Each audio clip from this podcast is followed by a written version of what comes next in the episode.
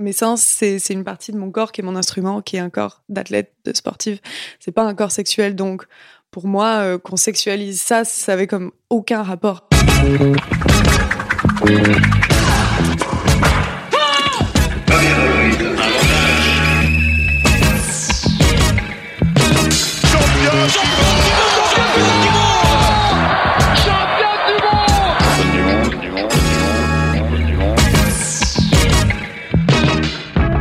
Salut, c'est Cléo et bienvenue dans Championne du Monde, le podcast de toutes les femmes qui vivent le sport aujourd'hui. Pongistes professionnels, aficionados du stade Vélodrome, médecins du sport ou encore vos mères fans de Kevin Mayer Dans chaque épisode, partez à la rencontre de ces femmes passionnantes qui sont plus badass que la plus badass de tes copines. Bonne écoute Bonjour à tous et bienvenue dans le premier épisode de la saison 2. Et pour cette nouvelle saison, nous vous réservons plein de surprises et de nouveautés, à commencer par cet épisode deux fois plus long que d'habitude, mais notre invité le vaut bien. Quatre fois championne du monde, cinq fois championne d'Europe et vice-championne olympique, nous avons la chance d'avoir pour marraine de cette nouvelle saison la patineuse Gabriela Papadakis. Nous l'avons rencontrée lors d'un de ses rares passages à Paris, elle qui s'entraîne avec son partenaire Guillaume Cizeron depuis plusieurs années à Montréal, et malgré l'heure matinale du rendez-vous, nous avons quasiment refait le monde. Je suis d'autant plus fière que Gabriela Papadakis soit la marraine de cette saison, car au-delà d'être une sportive hors du commun et une véritable artiste, elle fait partie de ces modèles qui n'ont pas peur d'exprimer leur point de vue, de défendre leurs idées et de prendre position sur des sujets tels que le féminisme, le sexisme ou encore l'homosexualité dans le sport. Gabriela est la parfaite incarnation de sa génération, libre et passionnée, et c'est de gens comme elle dont le sport et la société en général ont cruellement besoin. Pour le dire simplement, je l'aime d'amour et je vous laisse découvrir sans plus tarder le contenu de cet échange intense qui, on l'espère, vous fera réfléchir. Salut Gabriella. Bonjour. Merci beaucoup de participer, euh, enfin d'avoir accepté de participer du coup au podcast. Ben non, ça me fait plaisir. Euh, alors, Gabriella, bon pour ceux qui ne te connaissent pas, mhm. euh, je pense, j'ose espérer qu'il y en a très peu du coup euh, qui nous écoutent et qui ne te connaissent pas. T'as 24 ans, euh, tu fais du patinage artistique, plus précisément de la danse sur glace. Effectivement. Avec ton partenaire de choc, Guillaume Cizeron. Mhm pour faire un petit euh, un petit rappel de ton de votre palmarès, du coup, vous êtes cinq fois champion d'Europe, quatre fois champion du monde et vice champion olympique. C'est ça. Ouais. Donc un, un, beau parcours quand même.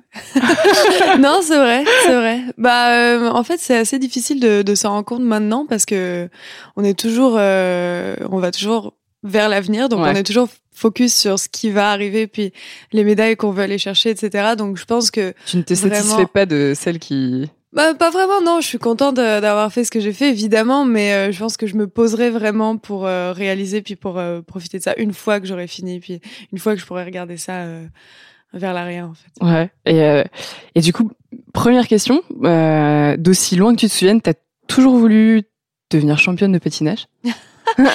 Pas du tout. ok. tu voulais faire quoi?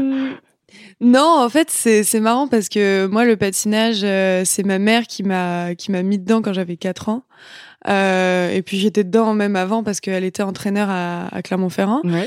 Et euh, bah, elle a eu, je, je, pense qu'elle a eu ses contractions alors qu'elle était sur la glace. C'est-à-dire, donc euh, mon premier, mon, mon premier cadeau quand j'étais bébé, c'était des petites paires de patins. Ça existe en tout petit modèle comme ça C'était un jouet, mais. Euh, D'accord. Donc euh, c'est marrant parce que j'ai tellement en fait grandi dedans que je me suis jamais, ça a jamais été quelque chose. Euh, il y a jamais un enfant qui dit ah oh, j'adorerais aller à l'école parce qu'il y va déjà. Ouais. Et c'est quelque chose de normal. Et moi, euh, pendant longtemps, faire du patin, c'était comme aller à l'école. C'était une activité normale que que je faisais avec d'autres enfants. Et puis c'est venu, non, c'est venu petit à petit. Euh, J'aimais ça évidemment parce que, par exemple, ma sœur, elle en a fait aussi, puis elle a arrêté au mmh. bout d'un moment. Mais, euh, mais non, j'avais, j'avais d'autres. Euh, c'était pas un rêve pour moi parce que c'était. C'est normal. C'était normal en fait. Donc euh, non, moi quand j'étais petite, je voulais être écrivain. C'est vrai? ouais, c'est vrai. C'est génial.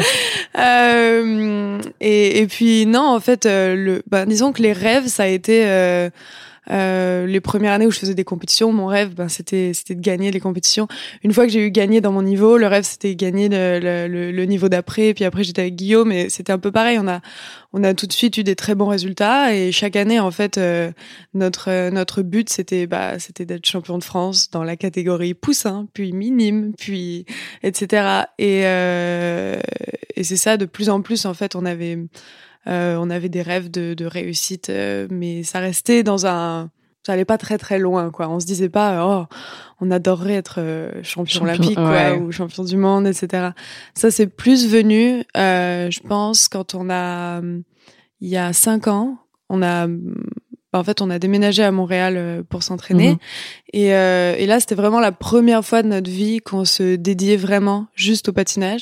C'est-à-dire qu'avant, on faisait toujours des études. Euh, lui, il était en prépa beaux-arts, puis moi, j'étais en lettres modernes.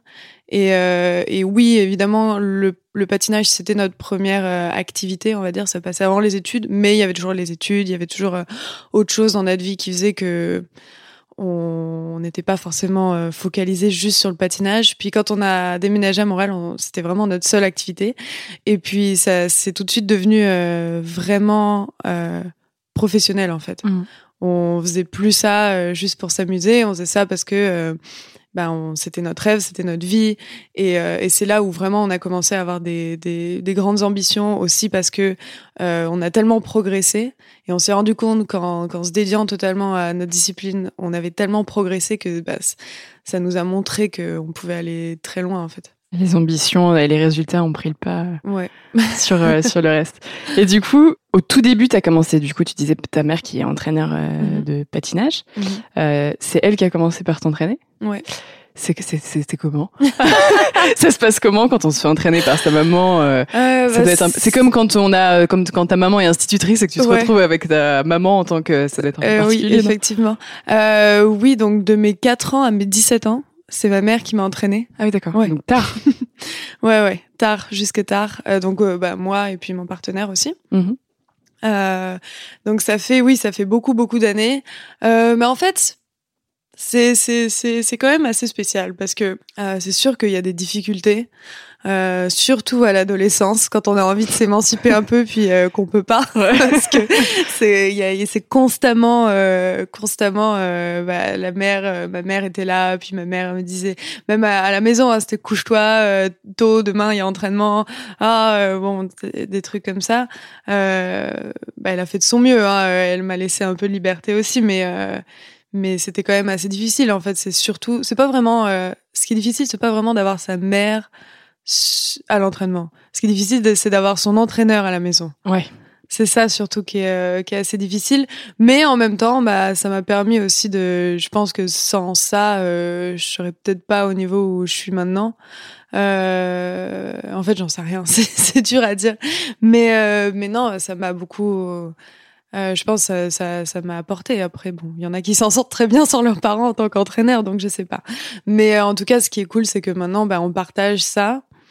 Euh, elle, elle est toujours entraîneur, puis euh, c'est, bah, on est toujours, on est toutes les deux dans ce monde-là de manière différente, mais on, elle est capable de me regarder et de, de comprendre exactement euh, ce que je suis en train de faire, ce que je fais, comment je l'ai fait, à quel point c'est difficile, euh, d'apprécier aussi le, je sais pas le, le, le euh, le travail technique. Euh, et puis moi, je, on est capable de se raconter un peu nos, nos, vies quotidiennes et de comprendre exactement ce que c'est.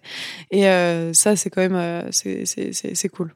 J'imagine en plus, de ton point de vue, ça devait, ça devait être compliqué parce que ta mère entraîneur, mais j'imagine que pour elle, ça doit être aussi particulier parce que du coup, t'entraînes ta fille euh, et après, quand, quand elle te voit en compétition, c'est quand même la maman, tu vois. Donc j'imagine que le, cette double cette double casquette aussi, ça devait être euh, assez particulier pour ta mère à vivre. Ouais, je non, j'imagine. Bah après ça, faudrait, lui demander.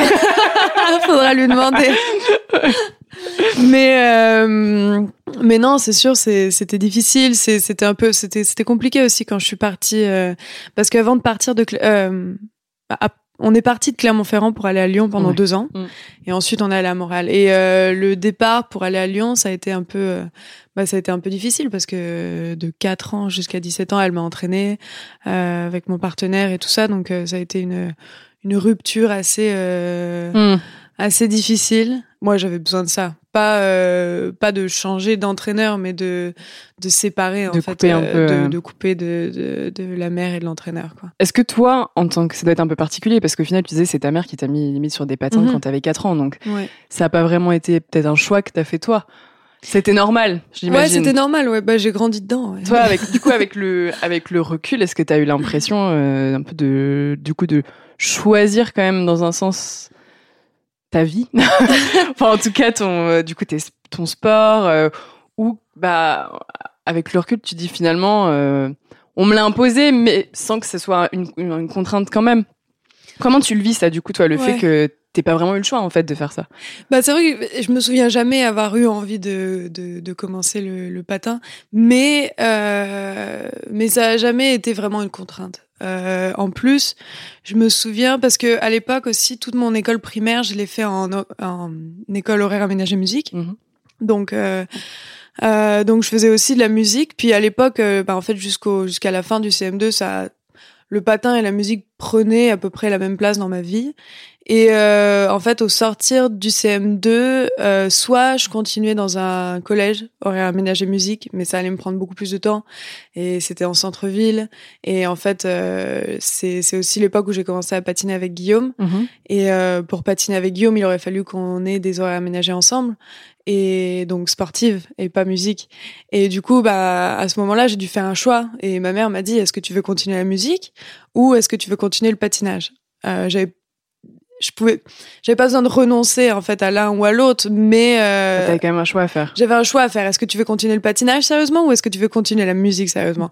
Et, euh, et c'était difficile parce que j'aimais beaucoup faire de la musique. J'avais en plus j'avais tous mes amis. J'avais c'était un peu difficile de quitter ça, mais j'ai quand même choisi euh, le patinage puis j'ai choisi Guillaume. Donc euh, oui, j'ai quand même euh, ça ça a pas non plus été totalement imposé. Puis euh, malgré que j'aimais la musique, j'ai quand même choisi le, le patinage. Donc, euh, donc ça montre, euh, bah oui, même quand j'y repense, ça me montre que finalement, même quand j'étais jeune, euh, bah, j'avais envie de. Tu savais déjà ce que tu Je voulais. savais en déjà fait. ce que je voulais. Parce que quand ouais. t'avais ce choix-là, t'avais quel âge? J'avais, je sais pas quel âge j'en ai quand on est en CM2, 10, 10 11 ans, ouais. Donc c'était déjà quand même quelque chose que t'avais ouais, que t'avais en tête au final. ouais, ouais, ouais, non, c'est vrai. Et le et le choix de de se mettre en couple avec Guillaume, Mm. C'était un choix. C'est toi qui avais fait la demande ou c'est ta mère qui s'est dit tiens ça peut être sympa d'associer Gabriella avec euh, un partenaire parce que t'aurais pu aussi faire euh, euh, ta carrière en solo? Oui, mais en fait pas vraiment, parce que moi j'ai toujours fait de la danse sur glace. C'est ça que j'avais commencé à faire. Et la danse sur glace en solo, il y a des compétitions, etc. Mais le haut niveau, ça n'existe Ouais. pas. Euh, et comme ben, quand on commence à faire de la danse sur glace, on n'apprend jamais à sauter, donc euh, Mm. on pourra jamais faire euh, du, du simple euh, artistique, quoi. Euh, donc euh, oui, je, je savais que si je voulais avoir une carrière à haut niveau, il fallait que j'ai un partenaire. Quoi. Et oui, non, bah, en fait, Guillaume, euh, Guillaume, il, bah, il patinait à Clermont-Ferrand aussi en solo quand il était petit. Donc, on patinait euh, bah, sur les mêmes heures, puis euh, on prenait les mêmes cours. Et euh, oui, c'est ma mère qui a, bah, qui a initié ça, parce que bon, c'est c'est l'entraîneur surtout, parce que à cet âge-là, c'est toujours les Ouais. entraîneurs de toute façon qui tu regardes tous les petits Bah, monsieur qui patinent et tu dis ah bon, qui, qui, qui bien avec qui, quoi. Et puis c'est ça, on a fait des essais. Je pense que ça a mis un an un peu avant que, avant qu'on veuille vraiment patiner ensemble. Euh, Surtout qu'à cet âge-là, ça doit pas être évident non plus. ah ouais, oui, bah oui, non, c'est ça. Et euh, puis finalement, on a, on a commencé, on avait, euh, je pense, on avait 8-9 ans, quelque chose comme ça. C'était marrant. C'était marrant. Tu fais quoi, 8 ans d'ailleurs en couple sur la glace? Ça doit être hyper complexe, n'empêche. Comment, c'est quoi les ah ouais, non, je me souviens. Moi, je me souviens, c'était juste plein de positions inconfortables. T'as toujours patiné tout seul et là, on te colle quelqu'un d'autre. Tu dois lever les bras, mettre les épaules en arrière. Ça fait mal, c'est inconfortable. Petit patineur, je vous, je vous préviens, ça passe. Au bout d'un moment, ça devient confortable. Vous inquiétez pas.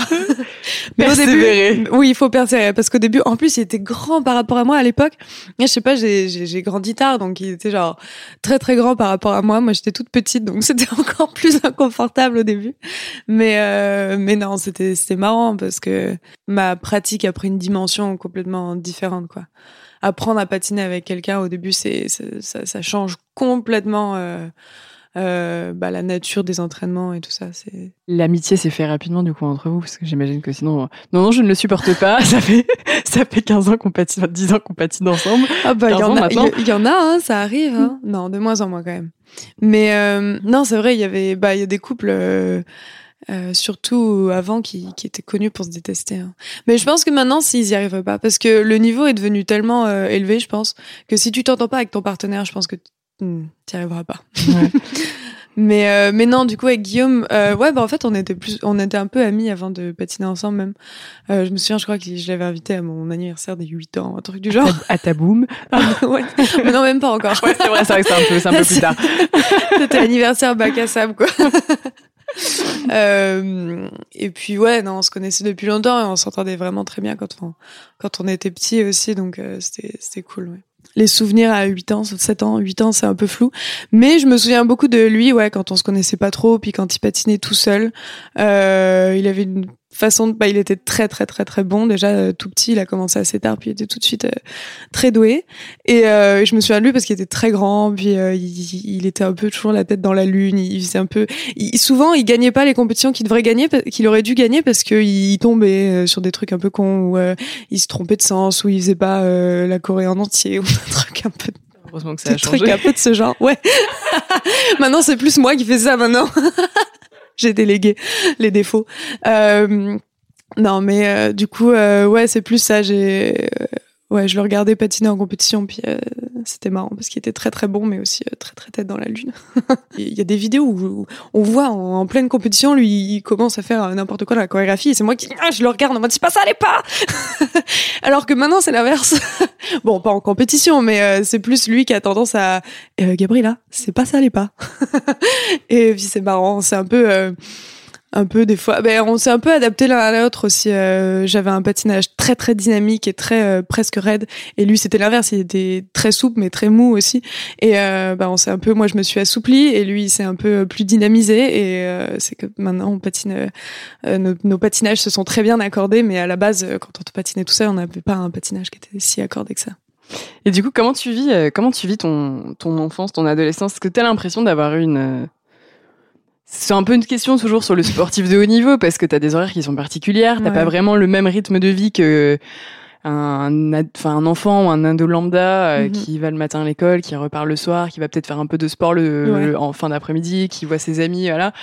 Comment tu l'as vécu toi? T'as l'impression d'avoir eu quand même une, une enfance normale? Ouais, intense. mais normal. Ouais, non, parce que euh, je pense que du fait d'avoir ma mère en tant qu'entraîneur, ça a fait, euh, ça a, exacerbé ma crise d'adolescence. Je sais pas si c'est juste ça, mais euh, mais c'est à dire que du coup, euh, ouais, non, je, je, je, faisais beaucoup, beaucoup, beaucoup de conneries. Peut-être pour compenser, je sais pas. Ouais. Mais euh, mais je faisais beaucoup, beaucoup de conneries.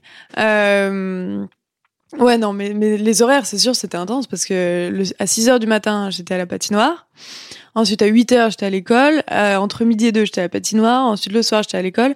Et en plus, les deux premières années où je faisais plus de musique, euh, au, enfin, en, en, école horaire aménagée, j'avais continué quand même à faire de la musique. C'est-à-dire que, en plus, le, en plus de ça, le soir, j'allais au conservatoire euh, au centre-ville pour prendre des cours. je faisais du violon, je faisais, il y avait des cours de deux. Alors, il y avait comme quatre heures de cours de solfège par semaine. Euh, de l'orchestre et tout. C'était très, très, très intense. Et au bout d'un moment, j'ai fait un, une overdose de musique. C'est-à-dire, genre, au bout d'un moment, j'ai bloqué et je voulais plus voir mon violon, je pouvais plus voir des notes de musique. Ça m'a pris des années avant de me, avant de, d'aimer la musique à nouveau, quoi. Euh, parce que j'en pouvais plus, quoi. mais, euh, mais non, du coup, après, euh, surtout au lycée, en fait, j'avais, je pense, j'avais besoin de, de de, de sentir que j'étais une ado normale. Mm. Et du coup, je compensais un peu en faisant des, des, soirées, en faisant beaucoup, en faisant des. Bah, vous, j'étais, j'étais une mauvaise, pas une mauvaise élève, mais on va dire que il y a, tout, y a eu une période au lycée où. Euh, on va dire que les profs m'aimaient pas beaucoup. L'élément perturbateur de la classe. C'est ça. la petite rebelle. Euh. ouais, non, c'est ça. C'est, je pense, une compensation. Mais, euh, mais bon, non, je pense que euh, je me suis quand même, je me suis quand même bien amusée. J'avais beaucoup d'amis à l'école qui n'étaient pas du tout du patinage et et non, je pense pas. J'ai pas du tout l'impression d'avoir raté euh, mon adolescence ou d'avoir ou d'être passé à côté de quelque chose. Et par le patinage justement, parce qu'on dit souvent que le sport c'est aussi un facilitateur de, enfin, de sociabilité et de rencontres. Ouais, non, c'est Au patinage, j'avais, j'avais, j'avais toutes, euh, tous mes amis et tout. C'était, en plus, on faisait des stages l'été ensemble. Euh, je me souviens les nombres de cache-cache dans le noir qu'on faisait dans les vestiaires pendant les pauses. ah non, mais tous les jours.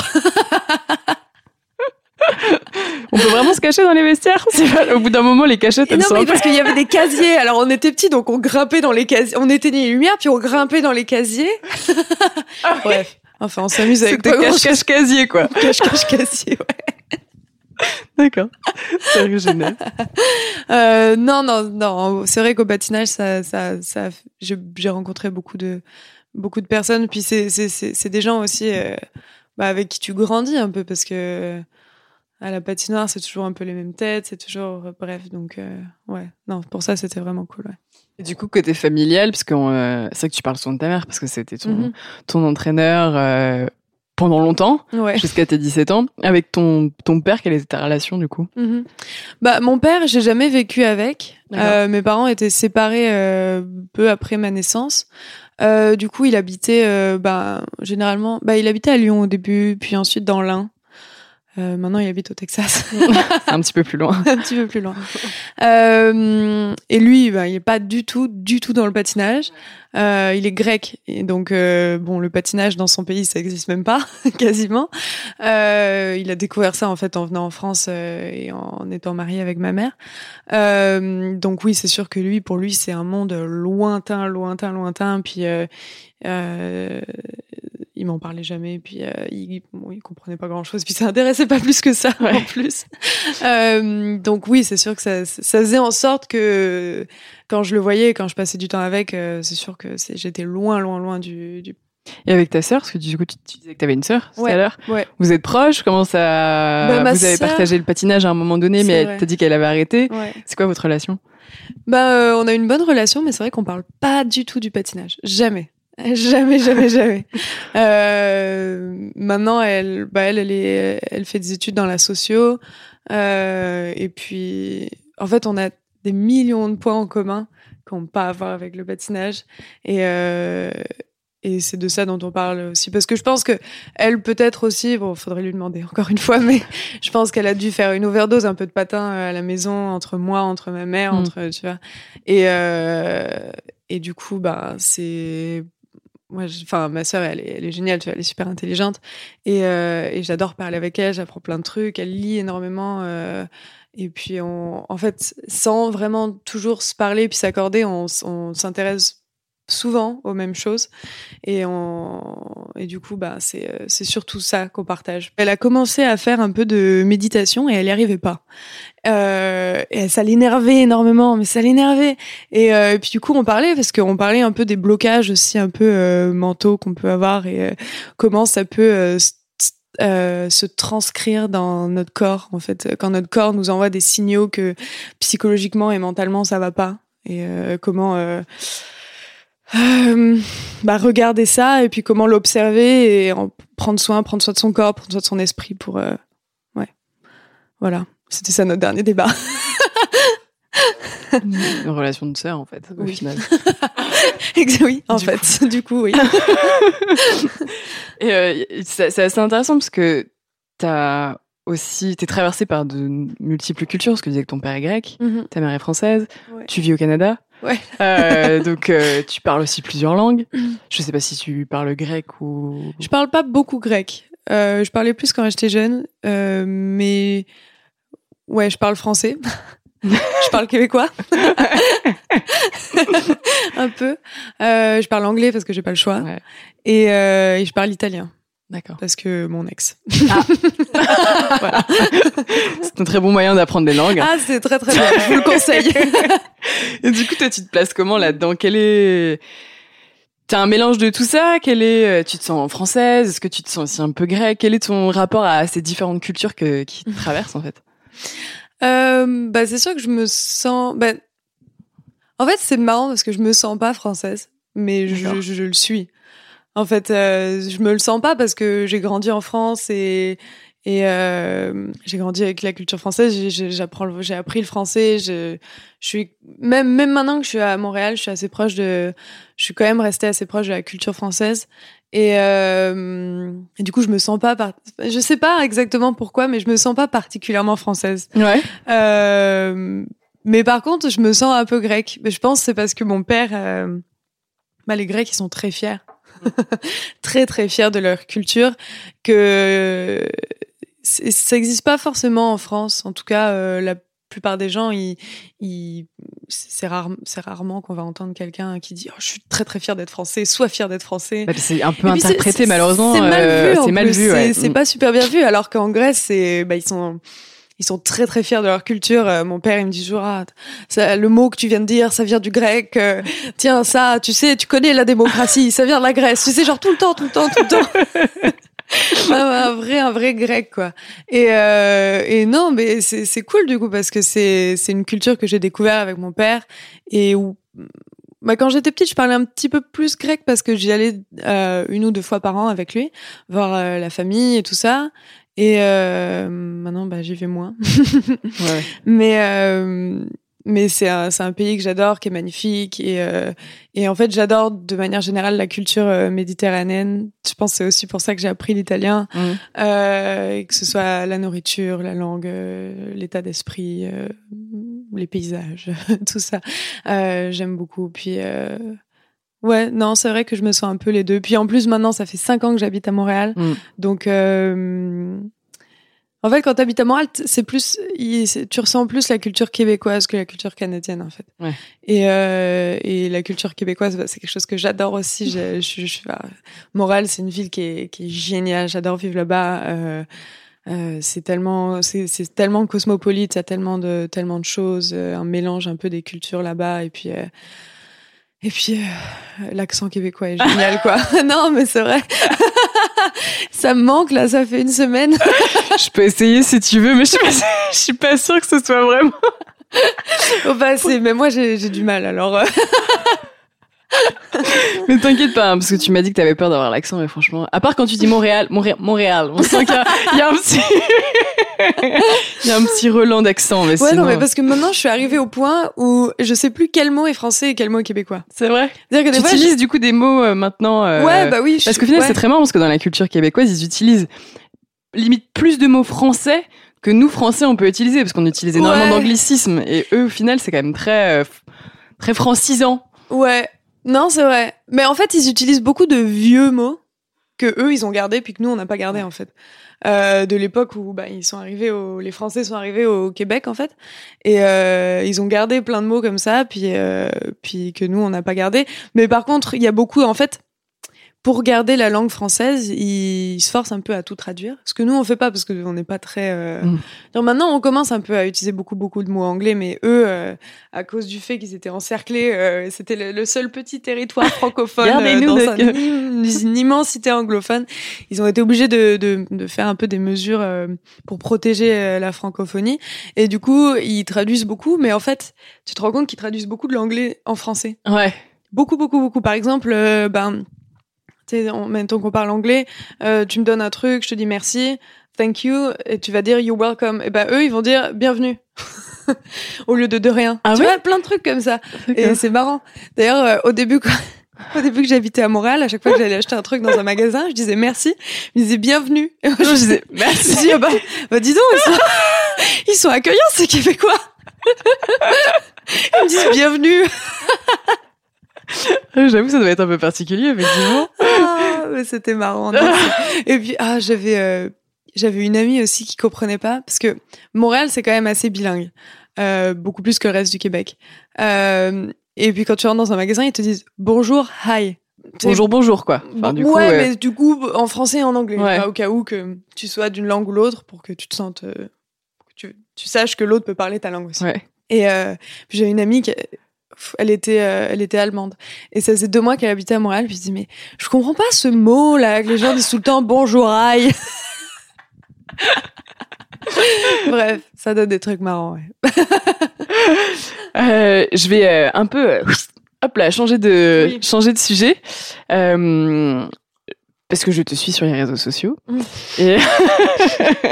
Merde. Non, Ah, bah, non, ça va, ça va, arrête pas de, pas de panique.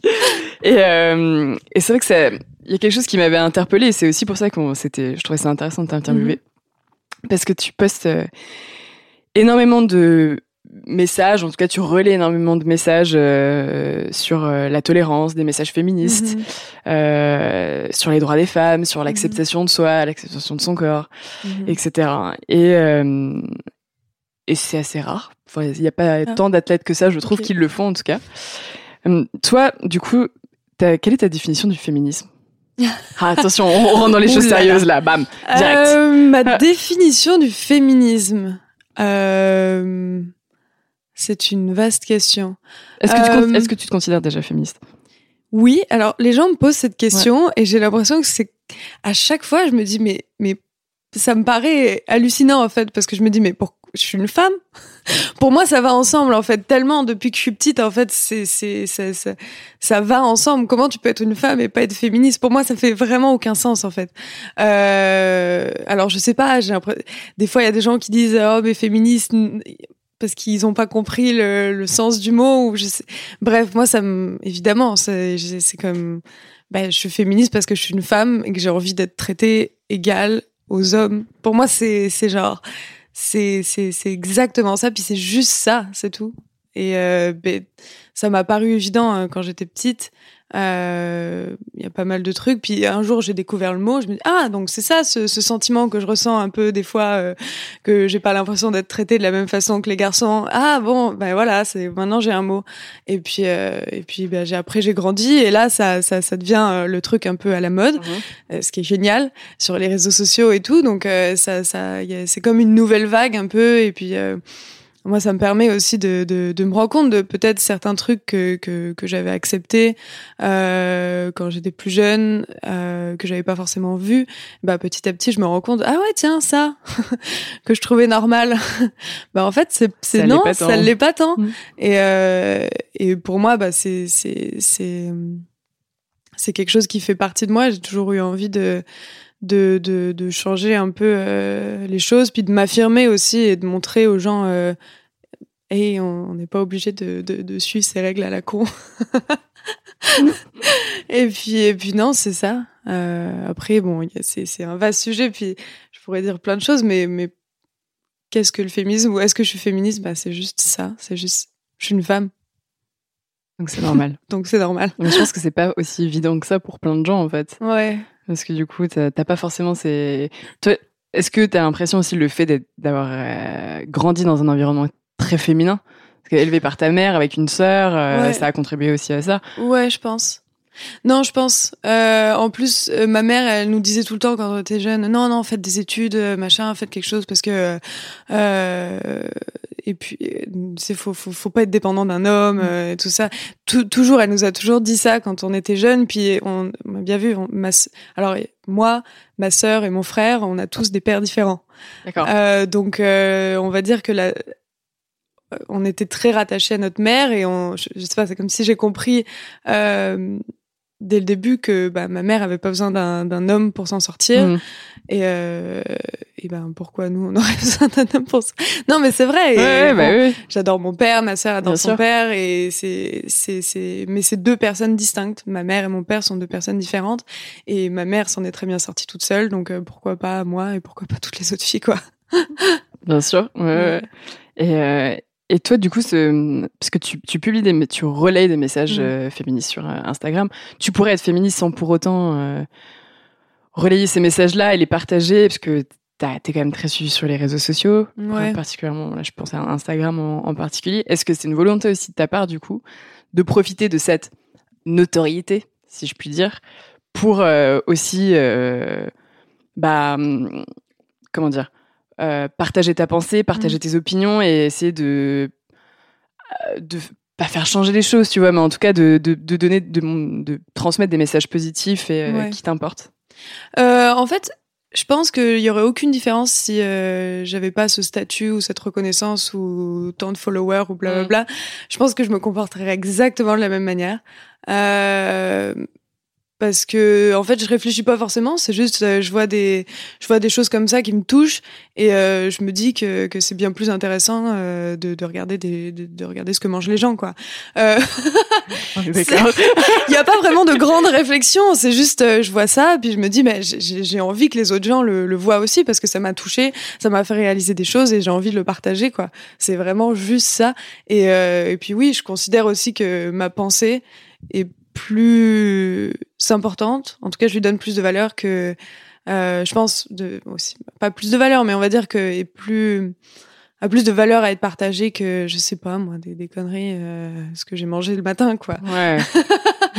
bon, c'est, après, c'est mon avis personnel. Euh, chacun a son, a sa propre façon de vivre les réseaux sociaux aussi. Puis euh, moi, j'ai ma propre façon de vivre les réseaux sociaux qui fluctue aussi en, en fonction des jours et des mois, etc.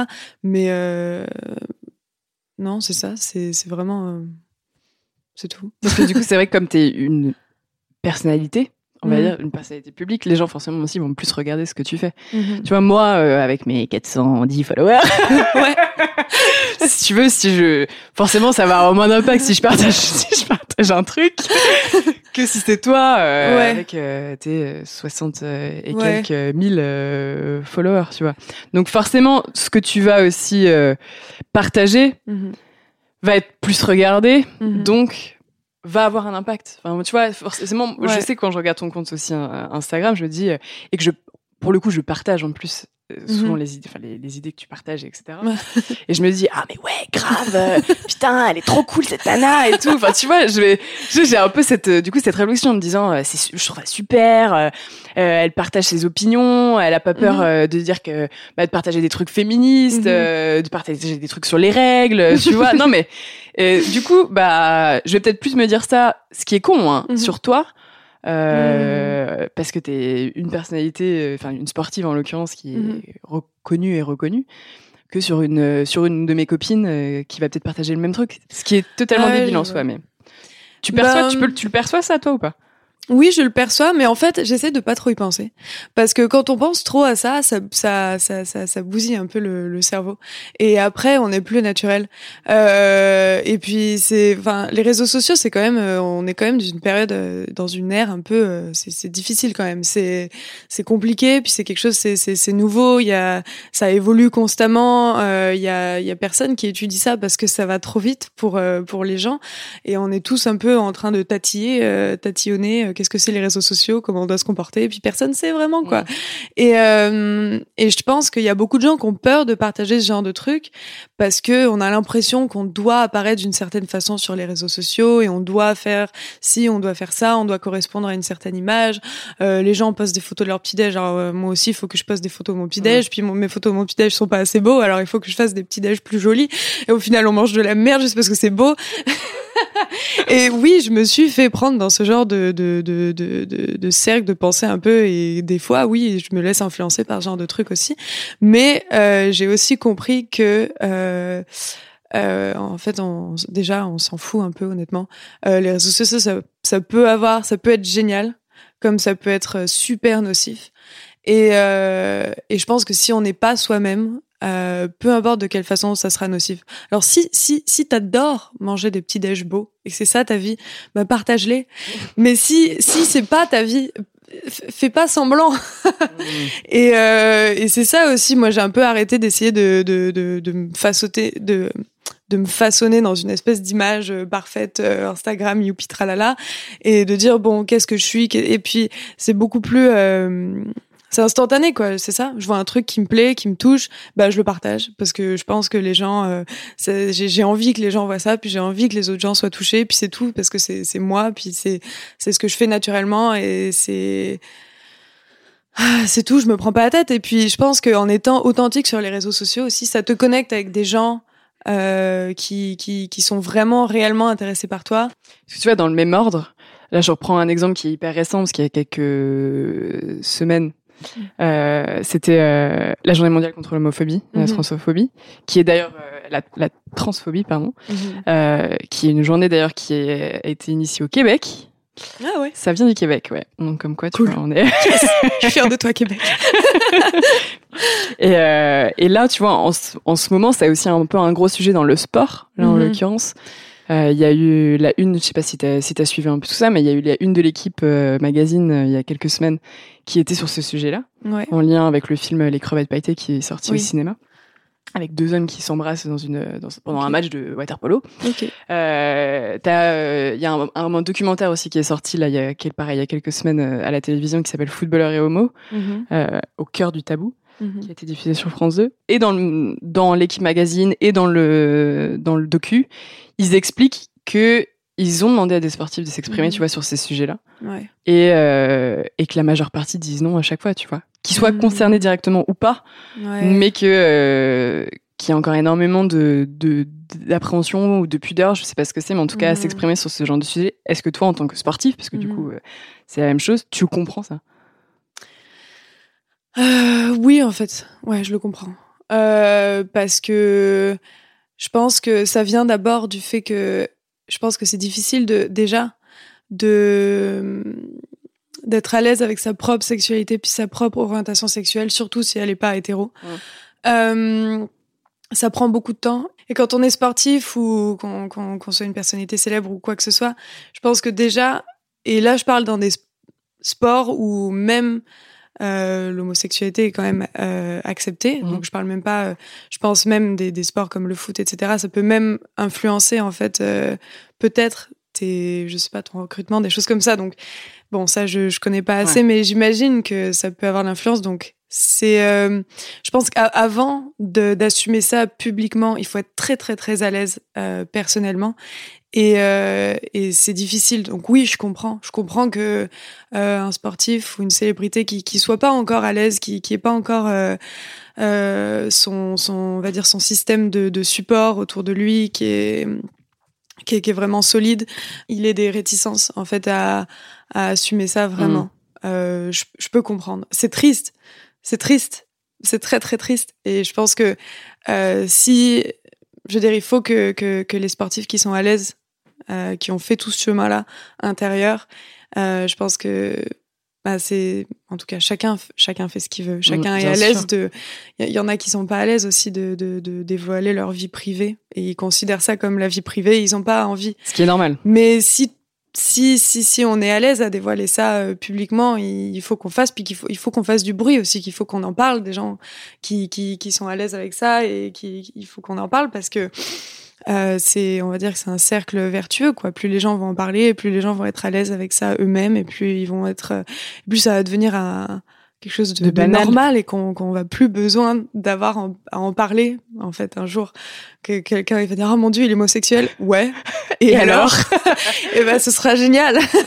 Mais malheureusement c'est pas encore le cas et c'est sûr que je pense qu'il faut qu'on fasse du bruit. Mm. Euh, que ce soit si ça te concerne ou si ça te concerne pas euh, il faut il faut qu'on en parle et puis il faut qu'on en parle aussi comme si c'était normal quoi. Mm. surtout ça. Genre il faut, faut qu'on arrête de dire euh, de coller l'étiquette homosexuel ou bisexuel ou transsexuel aux gens Je trouve que dans la société, dans sa globalité, ça progresse. Mhm. Mais c'est vrai qu'on a l'impression un peu que dans le sport, ouais ça reste encore un truc euh, hyper euh, hyper tabou et que euh, et que les ouais que tu vois c'est un peu en retard Ouais. par rapport à l'échelle sociétale ouais globale on va dire tu vois. Que c'est un peu un sujet du coup qui est un peu à la traîne en train de se raccrocher euh, au truc en disant ouais bon. Ouais. Que c'est que seulement maintenant tu vois il y a un train de retard. L'équipe magazine commence à en parler. Et d'ailleurs ça a été abominable parce que ils ont eu des des un déferlement de haine euh, par rapport à ce donc bon tu vois on voit que ça, ça a du mal Ouais. mais parce qu'aussi t'as l'impression que certaines personnes ils sont pas prêts encore à Ah ben non, mais il y a beaucoup de personnes.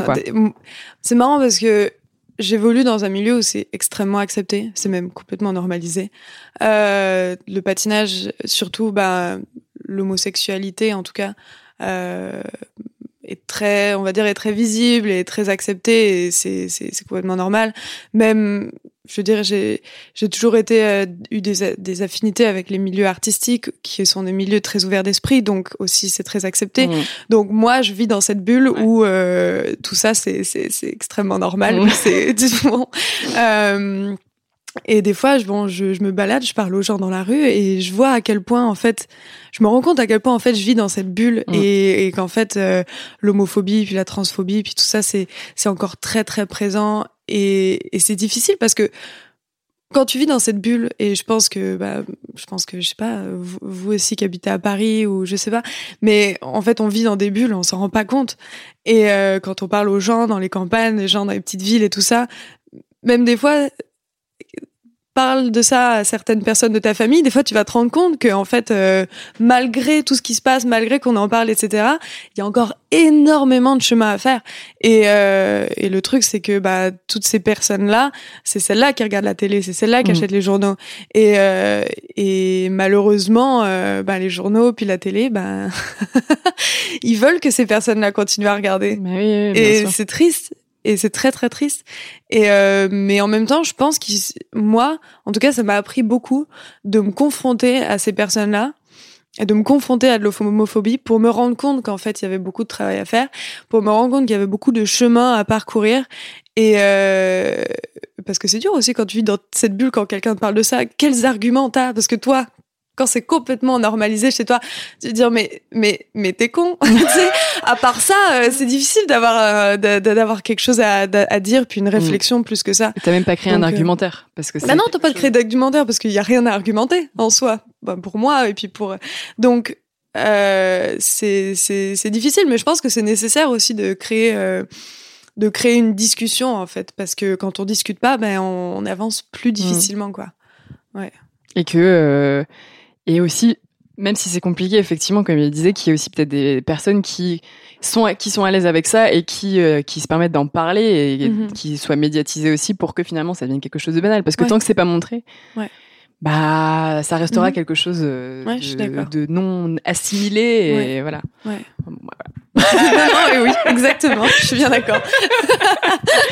C'est un débat entre convaincus mais euh, oui, oui, c'est ça en fait le problème. bah voilà oui oui on a mais bien trop sûr de débats entre convaincus. Mais bien sûr, oui, mais donc là, c'est aussi intéressant de, voir le point de vue de gens qui vont aussi nous écouter et qui seront pas Ouais. peut-être forcément d'accord avec ça. Bah ouais. Et, euh, et c'est, intéressant aussi d'avoir leur, leur, leur retour.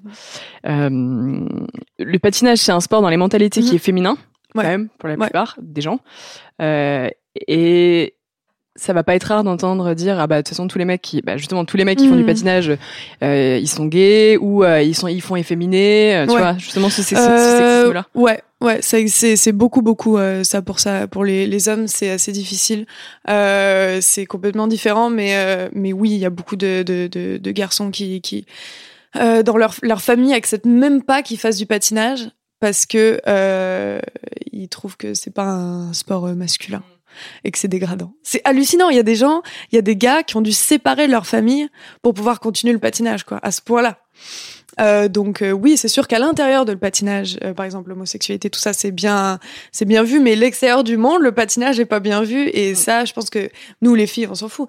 Enfin, je veux dire, c'est c'est quelque chose que les les gens nous encouragent à faire. Oui, c'est un- sport féminin, allez-y, Ouais. blablabla, mettez des jolies robes à paillettes. Mhm. Mais pour les gars, c'est- souvent très difficile. Et, et puis même à l'intérieur du patinage, il y a toujours un peu ce stigma de ah la fille elle doit être féminine et le garçon doit être masculin. Mm. Allez sois plus masculin, t'es pas assez masculin.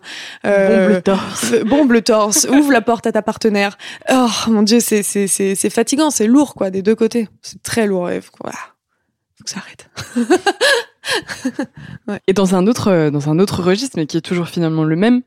euh, donc toi, tu dis que tu es féministe, mais c'est quelque chose qui est Mhm. normal pour toi aussi, c'est pareil. Ouais ouais. Euh, un des principes du féminisme, c'est euh, c'est aussi de lutter contre les dictates du corps Mhm. euh, parfait et de la beauté, Ouais. voilà, la beauté qu'on impose un peu aux femmes. Mhm. Comment tu vis avec cette schizophrénie aussi? A lot can happen in three years, like a chatbot may be your new best friend. But what won't change? Needing health insurance. United Healthcare Tri Term Medical Plans, underwritten by Golden Rule Insurance Company, offer flexible, budget friendly coverage that lasts nearly three years in some states. Learn more at uh1.com. si toi Parce que tu évolues dans un sport, Ouais. un des, un des sports, Mm. voire le sport où le corps est le plus important et où il se doit d'être beau. Ah ouais ouais non non c'est très difficile. non non c'est non non je pense que c'est un gros sujet ça par exemple euh, dans le patinage et qu'il faut qu'il faut commencer à lancer je pense mais euh, mais oui il y a cette culture de euh, de il faut être beau il faut être euh, il, Mince. il faut être mince euh, et, et puis le problème, c'est que ça crée beaucoup, beaucoup de c'est bah c'est difficile en fait euh, pour les femmes dans le milieu, pour les filles. C'est c'est non, c'est extrêmement difficile. Puis je, me, je commence à, bah, j'ai toujours un peu ressenti, mais je commence vraiment à, à réaliser en fait l'ampleur de que, que ça prend tout ça sur la santé mentale Mm. des, des filles.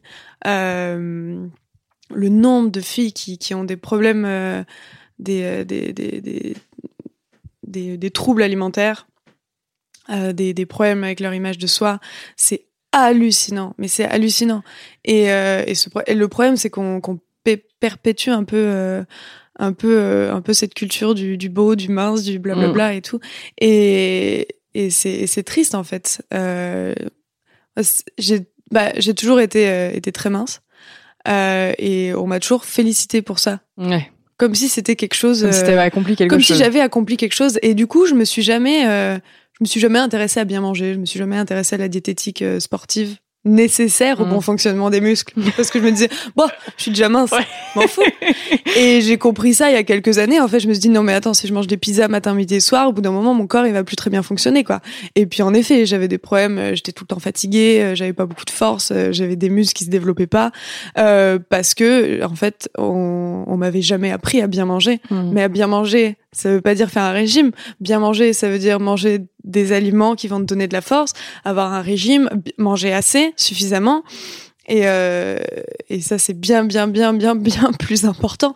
Et j'ai commencé à comprendre ça il y a quelques années et, euh, et, bah, et à avoir envie de, de, de rendre mon corps plus fort. Et, euh, et, c'est- je pense que c'est ça aussi qui a fait que j'ai que qu'on a fait beaucoup de chemin et qu'on a fait que j'ai fait beaucoup de progrès aussi moi personnellement euh, dans ma pratique c'est parce que je me suis rendu compte de ça. Que mon corps c'était euh, mon instrument et qu'il fallait que j'en prenne soin. Pas pas qu'il fallait que je le, je le modèle ou que je le façonne ou que euh, pour qu'il corresponde à une image. C'était mon instrument et il fallait que, que, que je puisse m'en servir correctement quoi. Toi, t'es dans le, dans le, dans ce sens-là? T'as des filles, ça va être dans l'autre sens. Oui, C'est-à-dire que du coup, euh, elles vont avoir euh, peut-être un, un surpoids. Mhm. Euh, Enfin voilà, je, je mets des millions de guillemets avec mes doigts en disant ça, mais euh, qui du coup ne rentrent pas dans les dans euh, euh, les normes de, vo- de votre sport, Mhm. qui du coup vont faire des régimes, qui du coup elles Ouais. vont se priver beaucoup. Mhm. et bon, c'est pas que dans c'est pas que dans le patinage bien évidemment, c'est dans plein d'autres sports. Est-ce qu'il y a une solution à ça en fait? Euh, bah oui, il faut qu'on arrête. non, mais je veux dire, bon, évidemment que, que, que notre corps, il doit être euh, optimisé à notre pratique. Donc c'est sûr que si on a plus de gras que de, que de, que de muscles, ça va, ça va nous handicaper un Mm. peu, comme dans tous les sports. Mais ça doit pas être quelque chose qui est esthétique, ça doit pas être une, euh, euh, quelque chose qui, qui, qui, qui vient de, de, oui, c'est ça, ça doit pas être esthétique, ça doit juste être sportif en fait. Euh, oui, on doit développer des muscles, on doit bien manger. On, la diététique c'est important, mais pas pour maigrir, c'est important parce que on a besoin de nourrir notre corps, on a besoin de Mm. nourrir nos muscles.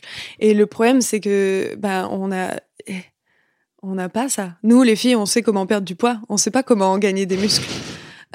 C'est triste, mais euh, mais c'est ça. Et là, j'ai la chance d'évoluer à Montréal dans un dans un environnement qui est qui est euh, bah, qui est qui est très positif par rapport à ça. Moi, quand je suis arrivée, on m'a dit qu'est-ce que tu manges Ouais. Et je me suis dit mais on m'a jamais posé ça parce que j'ai pas l'air. Je veux dire, je suis mince. On n'a jamais eu envie de me poser cette question, mais en fait, c'est extrêmement important. Et euh, et puis il faut qu'on arrête de critiquer aussi. Non, mais c'est vrai. Bien sûr. Il faut qu'on arrête de dire aux filles euh, t'es trop grosse, t'es trop mince, t'es trop ci, t'es trop ça. Euh, il faut, il faut, il faut, il faut qu'on nous dise tiens, j'ai l'impression que t'es fatiguée aujourd'hui. Mm. Tiens, est-ce que que t'as bien mangé aujourd'hui ou euh, t'es pâle? Est-ce que t'as t'as as mangé quelque chose? Euh, T'as mangé deux pizzas? Ben c'est pas top quand même euh, avant de faire du sport. Euh, ça, ça fatigue, tu vois ça. Et il faut pas féliciter les filles euh, quand elles sont minces. Ouais. Il faut pas. Non, chaque corps est différent aussi. Euh, Il y a des filles, euh, c'est sûr, euh, qui, qui, qui, vont jamais, jamais être minces. Et ce sera ça leur force aussi, parce qu'elles vont réussir à développer des muscles euh, que d'autres filles pourront pas. Et d'autres filles seront naturellement plus minces, elles auront peut-être pas autant de muscles, mais euh, ça leur permettra d'être plus fortes d'une autre manière aussi. Puis euh, je pense qu'il faut développer ça aussi. Euh, chacune ben, par rapport à, à elle-même, en fait, surtout. Tu vois, au final, on va, on va finir par te demander ce que tu as mangé au petit déjeuner. Il était pas beau. je l'ai pas mis sur Instagram. ah bah mince alors du coup euh, zut bon. Et toi, je trouve que c'est hyper intéressant ce que tu dis mais du coup euh, toi toi quelle est ta définition en fait de la beauté? Ah, ok, ma définition de la beauté. T'es dans un, t'es dans un sport et c'est hyper intéressant parce que quand on regarde par exemple le mhm. patinage à la télé, que c'est commenté, mhm t'as souvent cette euh, euh, ce genre de commentaire qui revient de ah bah elle est vraiment elle est vraiment très belle tu vois c'est enfin bon mhm. pas, pas dit comme ça bien évidemment mais mais euh, voilà tu vois on, on, on, juge aussi très vite mhm. sur euh, sur un physique sur sur la beauté de la de la patineuse ah non, ça m'énerve. À chaque fois, des fois, j'écoute les commentaires, je me dis merde quoi. On est en 2019, sérieux, genre sérieux. Euh, non, je pense que c'est un, c'est, bah déjà c'est un sport qui est artistique. Donc forcément, la beauté, euh, que ce soit du mouvement, que ce soit du costume, que ce soit de tout, en fait, ça compte. Et c'est normal. C'est, c'est, c'est comme la danse. C'est, mais ça doit pas être euh, un concours de, de, de qui a la plus belle robe et, et qui a les plus belles un concours de Miss France. Non, c'est pas un concours de Miss France. Euh, chacun a sa propre euh, définition, puis chacun a sa propre euh, euh, on va dire son propre chemin par rapport à ça. Euh, moi, j'aime bien avoir des costumes qui qui sont pas trop flashy, qui juste qui mettent en valeur euh, la chorégraphie et la musique. Je pense que c'est c'est tout un un package en fait, comme on dit en anglais. Mmh. pour moi, c'est ça. Il y en a pour d'autres, ils ont envie d'avoir un costume qui brille et qui machin et qui truc. Mais chacun fait son truc. Euh, chacun euh, a sa propre démarche. Et, euh, et en fait, moi, je trouve ça beau quand, quand, quand un patineur, une patineuse a son propre style, euh, que ce soit avec un costume à paillettes ou sans paillettes. Euh, moi, je trouve ça beau quand un patineur a, patine sur une musique. Euh, et que ça se voit que c'est pas ses coachs qui l'ont choisi, que ça se voit quand, c'est lui ou elle qui l'a choisi. Euh, moi, je trouve ça génial, tu vois. Et on n'a pas assez de ça. Et, euh, j'aimerais que bah, les commentateurs, ils commandent plus sur la technique, parce que en fait, ce qui est le plus beau aussi, c'est quand la technique est belle, en fait. on a beau faire des jolis costumes et des jolies coiffures, mais il y a rien qui bat une belle technique, il y a rien qui bat euh, des beaux exploits et, et je pense que c'est sur ça qu'on devrait se focaliser plus. Et oui, bien sûr, c'est beau, mais euh, c'est pas pas ce qui est le plus intéressant. Mmh. On, s'en fout de parler de ça, on s'en fout de parler de ah elle est jolie cette fille, elle a une belle mmh. coiffure, on s'en fout. Je veux dire, ça l'aide. En fait, ça, ça c'est surtout pour nous qu'on fait ça euh, et ça ça devrait rester pour nous. On a envie de se sentir bien dans notre peau, on a envie de se sentir comme ça, mais ah, c'est pas ce qui devrait transparaître, c'est pas ce dont on devrait de, ce dont on devrait parler. justement, les comme j'aurais réagi sur les, les commentateurs, c'est bon, le patinage c'est un sport qui a la chance et ça devrait être enfin, normal, mais d'être diffusé à la télévision mhm. assez fréquemment, même s'il n'y a pas toutes les compétitions qui y sont diffusées, mais c'est un sport qui est quand même relativement diffusé sur France Télévisions. Euh, c'est les mêmes commentateurs depuis des années. Mhm. C'est qu'on connaît, je ne vais pas les citer, mais qui sont les mêmes depuis des années. Euh, malheureusement, j'ai aussi l'impression, tu me dis si je me trompe, c'est mon point de vue, que euh, le patinage pâtit un peu des fois d'une image un peu ringarde. Ouais. Ouais, je suis d'accord. Euh, que les gens ont tendance très facilement à se moquer justement du patinage parce que c'est des nanas ou des mecs, euh, on a tendance à dire paille, à paillettes qui se dandinent sur la glace. Enfin voilà, bon, je, je, grossis le trait, mais tu vois, c'est un peu ça, et que ça pâtit vraiment de cette image des fois un peu un peu ringarde. Est-ce que tu penses aussi que euh, ça passe par le commentaire, par euh, la façon dont est traité le patinage? Ouais, pas que, évidemment.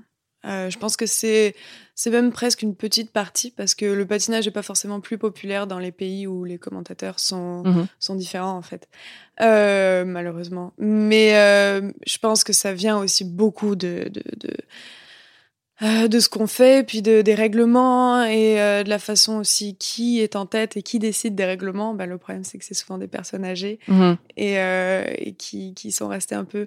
En fait, le problème, c'est que le patinage, ça a été extrêmement populaire dans les années 80.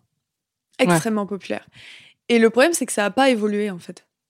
Euh, parce qu'on l'a pas laissé évoluer. On s'est dit, ah, mais c'était populaire dans les années 80, il, il faut garder tout ce qui ça faisait qui était populaire. parce que ça marchait mais le problème, c'est qu'on n'est plus dans les années 80. Les gens, c'est plus des gens des années 80 qui regardent la télé. Mm. Bon, en fait, si, parce que c'est. oui, mais pas que. nos grands-mères. Mais, mais je veux dire, euh, si on laisse pas évoluer le, le patinage euh, au rythme ben de, de, de, tout ce qui se passe à l'extérieur. Euh, le problème, c'est que ça va pas, euh, ça va pas gagner en popularité. Je pense que c'est surtout ça le, le, le gros problème. Et, euh, et, et oui, je pense aussi parce que bon, qui sait qui qui qui est commentateur aussi, c'est c'est des gens qui étaient populaires dans les années 80. Mm. Et je pense que c'est pas leur faute, c'est des personnes géniales, mais on leur dit aussi, on leur dit ah non non mais c'est bien quand tu fais des blagues comme ça et tout. Et en fait non. le féminisme on prend un coup aussi de temps en temps. Non, bah non. Euh, c'est c'est comme Philippe Candeloro. Moi je, je, l'adore, je l'aime beaucoup. Mm. Et le problème c'est que ben oui, moi je trouve que ces commentaires, ben, si, ils évoluent pas hmm. beaucoup en, par rapport à la période dans laquelle on vit, par rapport au, au, au progrès que, que, que, le reste du monde fait. Et il y a des blagues qui, qui étaient super drôles il y a dix ans et que maintenant les gens font ah malaise malaise et puis bon c'est je pense c'est un peu tout le monde à la télévision ben on voit même genre euh, touche pas à mon poste des trucs comme ça c'est la même chose c'est la même chose et le problème c'est que bah peut-être que ça plaît encore à certaines personnes. C'est ça le problème. Moi, je vois si touche pas à mon poste, c'est populaire. Euh, ça dit beaucoup sur euh, sur les gens qui regardent la télé, quoi. ouais. Mais bon, malgré ça, je pense que en plus, il faut profiter du fait que le patinage c'est pas si populaire que ça. Je pense pour euh, renouveler un peu la façon dont on dont on commente. Et quelles sont les solutions du coup? Comment on pourrait euh, redynamiser un peu l'image du patinage et et peut-être euh, bah, que d'autres personnes plus jeunes s'y intéressent et se disent bah en fait c'est pas un c'est pas un sport de plouc en, en juste corps. Enfin tu vois oh, oh, tu vois c'est vraiment intéressant c'est hyper technique c'est hyper sportif et qu'on change un peu cette image là ben, je pense que hum, c'est une question assez vaste. Puis en plus, j'ai du mal à me rendre compte de ça mmh, parce, que, je suis trop dedans, honnêtement. Je pense que je me rendrais vraiment compte de ça et j'aurais vraiment des, une idée plus précise et plus claire euh, quand je serais sortie, en fait, euh, quand j'aurais fini ma carrière. Euh, mais je pense que ça passe un peu. C'est des. Je veux dire même si les commentateurs changent, qu'est-ce qui, ça va toujours rester les mêmes choses à commenter hmm. si le patinage change pas.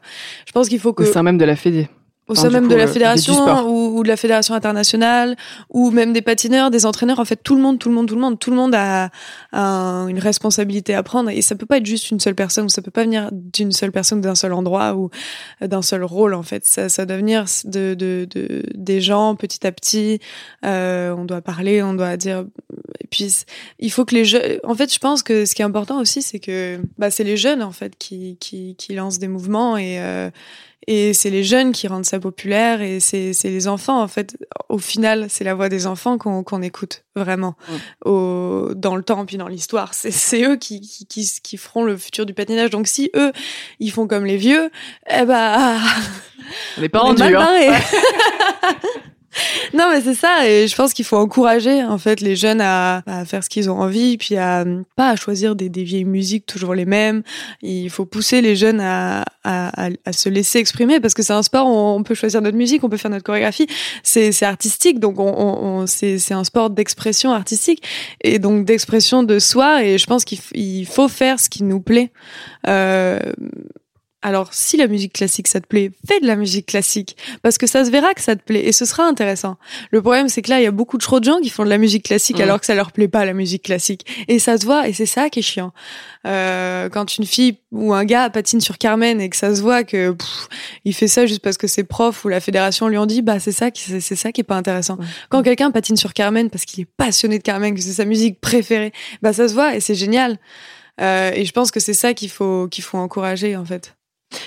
Et justement, ça me fait rebondir parce que euh, tu dis le patinage, c'est un des un, rare sport aussi qui est extrême, qui est mi-sport mi-art. En mhm. tout cas, c'est vraiment une discipline qui est extrêmement artistique. Mhm. Tu parles beaucoup de la musique. Toi, quelle est ton quelle est ton ta relation à, à l'art dans sa globalité et à la musique? C'est c'est déjà une question à laquelle tu as répondu, mais c'est vous qui choisissez vos musiques. Euh, comment ça se passe, tout cet aspect plus artistique là, euh, avec Guillaume? Bah, Je pense que Guillaume et moi, on est beaucoup plus attiré par le côté artistique que par le côté sportif de cette discipline. Et c'est pas le cas de tout le monde. Hein. Il y a des gens, euh, eux, ils font du sport, c'est des athlètes, et euh, le côté artistique, c'est une composante, pas plus. Et puis ça marche très bien pour eux. Chacun a sa propre démarche, c'est ça encore. Mais euh, mais nous, on est, bah, c'est ça. Lui, il les prépa beaux arts. moi, j'étais en lettres modernes, j'ai fait de la musique. Mm. bref, tout plein de trucs. je pense qu'on a toujours été plus attiré par par les disciplines artistiques que sportive. Euh, et c'est pour ça aussi qu'on fait du patinage et qu'on, moi, je ferais aucun autre sport. je ferais de la danse, je ferais Bah, plein de trucs, de la musique, mais je ferais probablement pas d'autre sport que le patinage artistique. Et, euh, et du coup, bah nous, c'est ça qui, qui, qui, qui nous motive beaucoup, beaucoup aussi, c'est la création de de, de chorégraphie, le, dans le choix des musiques, avec toutes les contraintes que ça a à cause des règlements, mais c'est ça aussi qui c'est chiant. Mais c'est ça aussi qui rend le truc fun aussi. On peut pas choisir ce qu'on veut. Il y a des tellement de contraintes que du coup c'est très très très très compliqué de, de, de choisir des musiques de construire une chorégraphie etc mais mais euh, mais du coup ça rend ça rend le truc encore plus beau parce que du coup quand on réussit à faire quelque chose de vraiment beau et qui tient la route avec toutes les contraintes qu'on a et ben du coup c'est c'est ça qui rend le truc encore plus spécial et, et dont on est fier. Mais euh, mais euh, mais oui, nous on adore, on, prend beaucoup aussi beaucoup de part dans dans nos chorégraphies, on choisit nos chorégraphes, on on parle beaucoup avec les chorégraphes, on a notre voix. En fait, c'est plus un travail. euh, je pense, on travaille avec les chorégraphes plus que les chorégraphes euh, mettent une une choré sur nous. Et parce qu'on aime faire ça. Et euh, et ouais là par exemple là c'est la saison off. Donc là on est en vacances. Mais avant d'être en vacances on, on était deux semaines à Montréal pour travailler un peu. Donc euh, sur des nouvelles chorégraphies on parlait de musique. Et euh, donc on essayait, en fait, on essayait de danser sur des musiques pour voir si on les aimait ou Mhm. pas, euh, avec des chorégraphes. On essayait de faire des petites chorégraphies au sol pour voir euh, comment ça marche. Puis ça, c'est c'est c'est c'est génial. Moi, c'est pour ça que j'aime faire ça. Euh, c'est explorer en fait, c'est s'amuser, c'est jouer, euh, c'est avec la musique, avec des mouvements, avec euh, des histoires. Bref, donc oui, on, ça a énormément de part dans notre dans notre démarche. Et comment vous choisissez votre musique? C'est vous qui proposez? Vous avez, il y a des, des thématiques parce que là c'est vrai que vous- souvent sur vos programmes libres ça a été du classique. Ah, Ouais, mais en fait juste deux années. Oui c'est vrai. Mais vous avez fait Mozart Mais oui, et oui, oui. Parce que nos, nos plus gros, on va dire, les, nos plus, les, programmes les plus euh, Ouais. marquants, on va dire, Mm. ça a été sur la musique classique. Ouais. Mais en fait, c'est marrant parce que euh, on a cette étiquette, on a cette étiquette de, de patineur classique, alors que on a fait deux programmes et c'est pas grave. Moi, j'adore euh, la musique classique. Euh, étudié ça pendant des années à l'école, donc j'adore ça. Mais euh, mais en fait, avant euh, d'avoir patiné sur Mozart, pour nous, c'était impensable de patiner sur de la musique classique. Hmm. Euh, on, on aimait, je sais pas, on a patiné sur quoi avant? On a patiné sur Pink Floyd, euh, euh, on a fait un programme sur Elvis Presley, on faisait des trucs un peu. euh, on a patiné sur Matrix, on faisait des trucs un peu. pas toujours très bons, mais toujours expérimental. Vous testez. Ouais, C'était très expérimental. Mais bref, on avait fait un programme sur Woodkid l'année l'année juste avant aussi, qui était bref, c'était ça, là, ça c'était plus notre style, tu vois. Et euh, et puis en arrivant à Montréal, c'est no- c'est notre prof qui nous avait proposé, tiens, euh, regardez ce ce ce ce ballet et tout, euh, Mozart, ce serait bien. Et puis on était Mozart. Hein? Are you serious? Are you serious? Mozart? Euh, et puis finalement, bah oui, il y avait tout un concept de, de danse un peu plus euh, contemporaine sur du Mozart. et, euh, chose qui se fait dans la danse depuis des dizaines Ouais. d'années, mais que dans le patinage, ça s'était jamais fait. On sait pas pourquoi. on s'est dit, ah, vous êtes tellement novateur. Non, Non, pas, du, tout. On est même plutôt en retard. on est très très en retard en fait. Mais euh, mais je pense qu'on avait envie aussi de connecter un peu ces- ces- cet univers de la danse euh, moderne, contemporaine, en fait ce qui se passe vraiment actuellement dans le Mm. monde à- au patinage, parce que le patinage c'est quoi? À la base la danse sur glace C'était quoi? C'était des danses de salon euh, transposées sur glace. Et le problème c'est qu'on est resté là-dedans. Et euh, sauf que en boîte, plus personne danse du quick step quoi. Et j'adore le quick step, c'est très joli. Mais quand il y a que ça à la télé, tu m'étonnes que les gens regardent plus. Non, mais c'est vrai. Et, euh, je pense que ouais, on avait envie parce qu'on adorait la danse, on adorait ce qui, bah, ce qui se passait dans l'art, euh, dans le reste du monde. Ouais. Et on avait envie de connecter un peu euh, ça au patinage et puis de s'inspirer de ça. Et euh, oui, en fait, ce serait super cool qu'à un moment, euh, les gens d'autres disciplines artistiques s'intéressent au patinage. Donc euh, que ça se connecte avec ce qui se passe dans la musique, que ça se connecte avec ce qui se passe dans la danse, que ça se connecte avec ce qui se passe dans dans, dans les, bah, c'est ça, dans l'art en général. En fait, ce serait génial. Et toi, en tant que Gabriela Papadakis, t'écoutes quoi? Tu danses? Tu fais quoi comme type de danse? Quelles sont euh, tes passions euh, hors du patinage, on va dire? Hors du patinage. Euh... C'est marrant parce que les musiques sur lesquelles j'aime patiner sont pas les musiques que j'aime écouter. C'est intéressant. Ouais, et les musiques que j'aime écouter sont pas les musiques sur lesquelles j'aime danser ou patiner. Euh, genre là, j'écoute tout le temps du funk en ce moment. J'ai pas spécialement envie de patiner sur du funk. Alors c'est pas c'est pas mon style, c'est pas c'est pas ce que j'aime forcément faire. Euh, sur glace, bah, je pense avec Guillaume, on aime beaucoup beaucoup beaucoup jouer avec euh, les silences dans la musique en fait. Euh, on s'en rend pas forcément toujours compte, mais on choisit toujours des musiques très euh, qui ont beaucoup de silence. On est toujours attiré par ça parce que ça nous ah, je sais pas, ça nous inspire énormément. On aime ça euh, je- parce que je pense que dans les silences, il y a tellement de choses. On connecte avec le public. Mm. On, et, et nous, c'est vraiment, vraiment, vraiment ce qu'on aime faire. Euh, et sinon, à l'extérieur du patin, bah là, par exemple, je fais du théâtre d'impro. J'ai commencé ça en septembre Trop bien. et c'est génial. c'est génial. En plus, à Montréal, c'est c'est un énorme truc. Et euh, c'est ça. j'ai- pff, Après, j'ai- j'aime danser, mais je pense que depuis que je suis petite, euh, ben, j'ai commencé, je faisais de la danse classique. Ensuite, euh, on a fait beaucoup de danse contemporaine avec Guillaume. Beaucoup, beaucoup, beaucoup de danse de salon. Mhm. Euh, on a commencé à faire du hip-hop aussi il y a quelques années. Euh, je pense que d'avoir une bonne connaissance dans toutes les danses, c'est extrêmement important pour nous parce que on, tous les ans, on change, il y a un thème, il y a machin, il faut qu'on soit versatile. Euh, et puis même, ça, je pense que connaître plein de styles de danse différents, ça, ça rend ton corps euh, plus intelligent. Mhm. Et, euh, et puis moi, il y a pas, il y a pas de style de danse que j'aime moins que l'autre en fait. Honnêtement, hein, genre, euh, j'adore, j'adore, j'ai une passion pour le swing. Que ce Ouais. soit la musique, que ce soit la danse. Euh, souvent à Montréal, je vais à des soirées swing. ça, c'est un peu, c'est plus un hobby, mais euh, mais ça, j'adore ça. j'ai- J'aime euh, bah, l'expression corporelle en fait, de manière générale. Tu pourrais te reconvertir en tant que danseuse après ta carrière de patineuse. Euh, on verra, je sais pas. Euh, je pense que je, non, je pense que la danse c'est difficile. Mais on verra. Mais en tout cas, j'adore ça. C'est sûr que je continuerai à danser. C'est sûr que je danserai toute ma vie. J'aimerais bien juste revenir un petit peu sur, euh, du coup, le plus votre aspect euh, carrière sportive, du coup, qu'on n'a pas Mhm. trop abordé, mais qui est Ouais. quand même intéressant d'aborder. Déjà, il y a une première question, moi, qui me, qui me turlupine. Euh, en tout cas, que je trouve intéressante, c'est comment tu vis, comment tu vis personnellement et sportivement, en fait, d'être identifié et d'évoluer Mhm. en permanence euh, comme une entité à deux têtes. Ouais. Hein, tu vois, c'est ouais. comme euh, euh, on sait euh, Papadakis Cizeron. Ouais. Tu vois, c'est ils sont champions du monde. On va pas dire bah Gabriela Papadakis c'est championne du monde. Tu vois, c'est voilà, com- comment comment t'appréhendes ça? Encore une fois, c'est difficile parce que j'ai pas de recul par rapport à ça.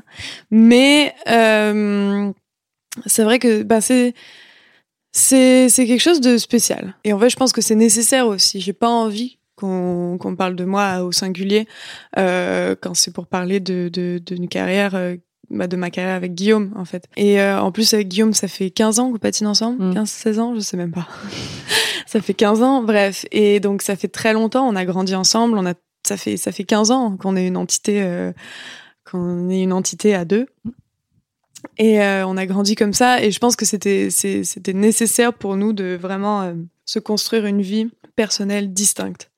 Très distincte même. Hmm. On se voit quasiment jamais à l'extérieur de la patinoire. On a chacun nos vies, chacun nos hobbies, chacun nos activités, parce qu'on passe toute la journée ensemble à la Ouais. patinoire. On est tout le temps euh, assimilé à deux. C'est Gabriela Guillaume, Gabriela Guillaume, Gabriela Guillaume tout le temps, depuis qu'on est jeune. Et, euh, et c'est vrai que c'est c'est un peu difficile de se con- se construire euh, euh, singulièrement là-dedans.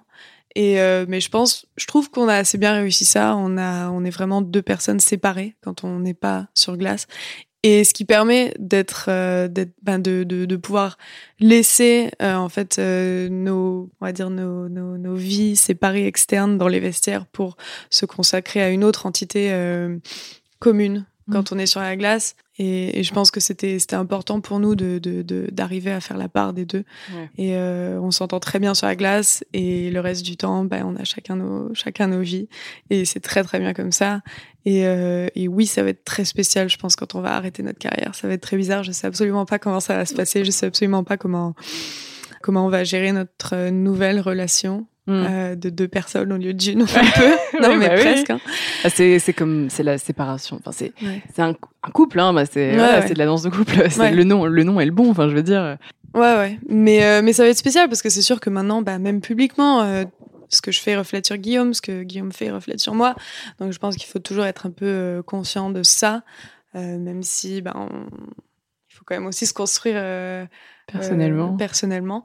Euh, mais, euh, mais oui, par exemple, euh, ben, aux Jeux Olympiques, euh, Martin Fourcade m'avait nommé comme porte-drapeau. Oui. Et moi, Sur j'étais la cérémonie de bah, clôture. c'était génial, tu vois, j'avais adoré, mais en même temps, j'étais mal à l'aise parce que je me dis pourquoi? Ben, je, je, Pourquoi moi moi, je, moi, je suis deux personnes en fait.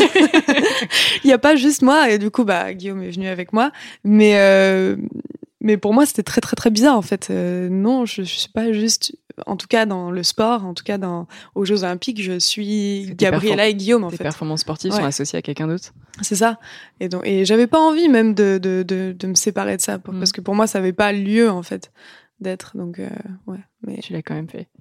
bah oui, mais j'avais demandé, j'avais dit, moi, je le ferai pas toute seule. Je le ferai pas toute seule. je le ferai avec Guillaume, mais euh, je le ferai pas toute seule, quoi. Ça doit être un beau moment, ça d'ailleurs. Ouais, c'était vraiment génial. Ouais, non, c'était très très cool. D'ailleurs, pour revenir euh, bon, sur les, les, les Jeux Olympiques, je trouve que c'est quand même intéressant d'en parler parce que moi, ce qui m'a intéressé après coup, c'est que j'ai regardé. Bon, je vous ai suivi bien évidemment Mhm. parce que à la télévision et j'ai suivi euh, tout le tout le ramdam médiatique qu'il y avait eu après derrière. Et là, moi, du coup, avec le recul, parce que maintenant, bon, ça fait quand même Mhm. quelques, un petit peu de, voilà, c'était Ouais. l'année dernière, Ouais. euh, voilà. Comment t'as, comment tu, comment t'as vécu en fait le fait que du coup, pendant des semaines et des mois, on n'ait parlé que d'un truc, c'est son costume qui se décroche en fait. Parce que finalement, j'ai trouvé ça tellement dommage. Enfin, tellement dommage. Bon, c'est normal qu'on en parle, mais c'était plus que ça. Ouais. Et puis ça a été le concours international du jeu de mots aussi sur euh, sur le- ton costume qui se décroche. Comment tu l'as vécu? Bah, pff, euh, déjà de toute manière, euh, c'était difficile pour nous de d'être, euh, de pas gagner les jeux parce que c'était vraiment ça euh, notre notre but. Et en fait, on l'a pas réussi à cause de cet incident. Et euh, et c'est un incident sportif, tu vois, mais c'est quand même un incident con.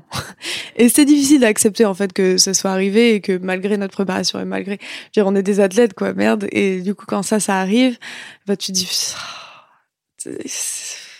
c'est difficile à accepter en fait qu'un élément externe vienne perturber euh, ta performance euh, sportive. Et du coup, on avait on avait beaucoup de mal à à dealer avec ça, on va dire. Et en plus, de toute façon, euh, peu importe de quoi on parle, mais c'est toujours dur de, de, de parler de la même chose tout le temps, tout le temps, tout le temps, tout le temps, à chaque interview, à chaque Ouais, interview. c'est quelque chose ça. qui est assez difficile euh, psychologiquement.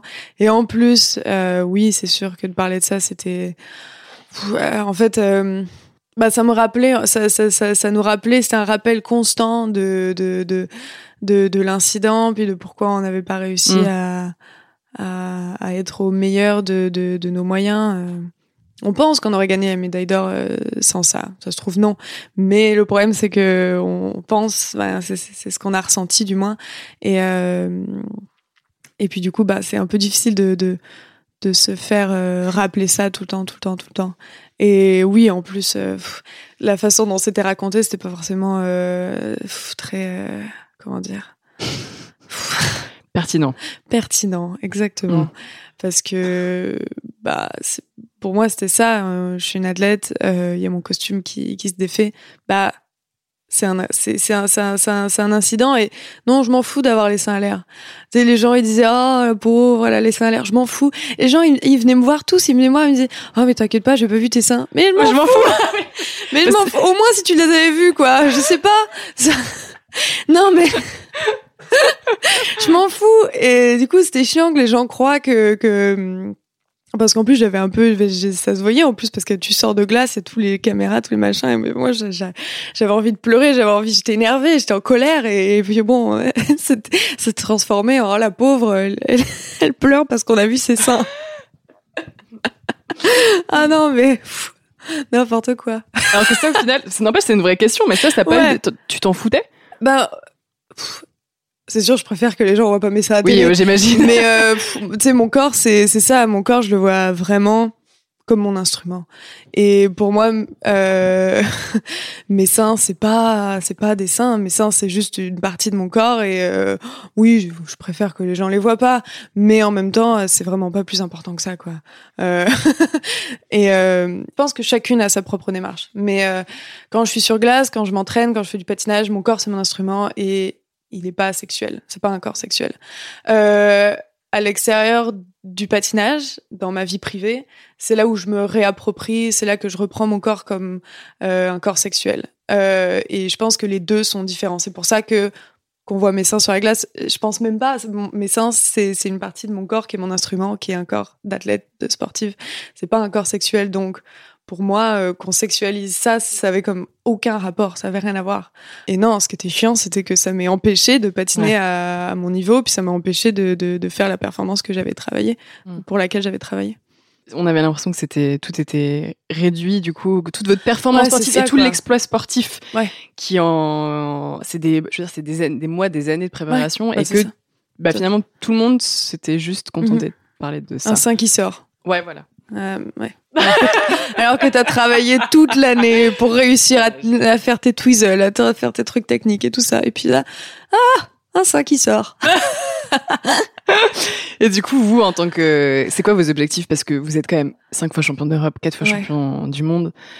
Tu te dis, même si vous êtes encore super jeune et que mhm. bon, votre durée de vie dans ce sport-là, il peut être encore de plusieurs années. Mhm. Qu'est-ce qui vous Qu'est-ce qui vous maintient encore comme ça et qui vous fait euh, vous lever tous les matins, aller à la patinoire, commencer tous les ans un nouvel enchaînement, euh, nouvelle Corée euh. euh, bah, Vous êtes fixé des objectifs?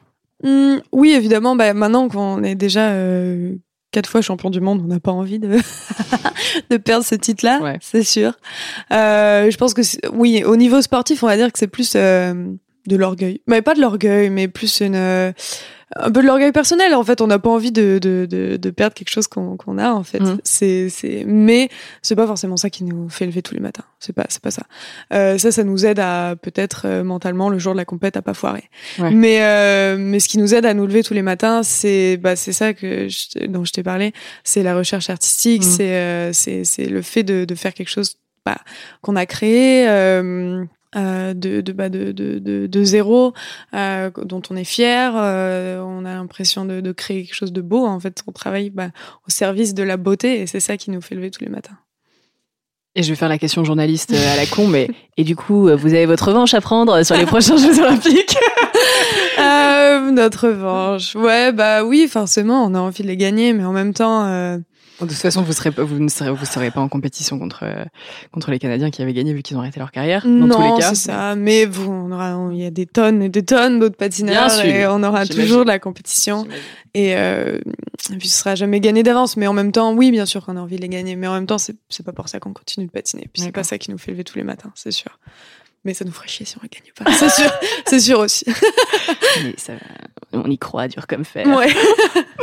euh, je, je, je, sais pas si tu avais vu, j'imagine, mm. il y a quelques mois, euh, il y a un sondage euh, Kantar euh, fois TF1 qui est sorti sur les mm-hmm. sportifs préférés des Français. Ah ouais En activité. Et tu es number one et eh ben Félicitations oui. Eh ben merci Tu l'as, tu l'as appris comment Moi, je l'ai appris parce que ma mère m'a envoyé un article, genre. Et puis moi, je me suis levée le matin, j'étais endormie, je me suis dit, qu'est-ce que c'est que ça Qu'est-ce que c'est que ça toute la journée, j'étais genre en train de me demander, mais qu'est-ce que c'est que ça? Bon, je suis sportive préférée, qu'est-ce que ça veut dire? Je sais pas.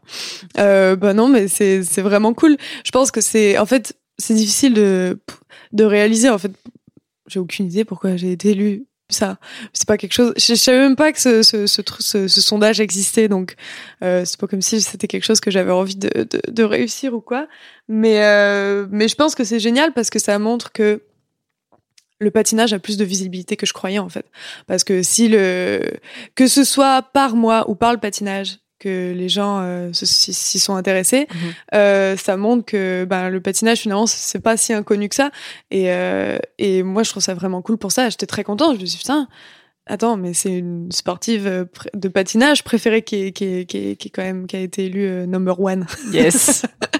Donc c'est ça je pense que c'est surtout vraiment cool pour le patinage. Tu te serais choisi ah, Certainement pas, non Absolument pas. c'est quand même marrant parce que dans le, dans le sondage, donc t'es numéro 1 avec 28% des voix. Mhm.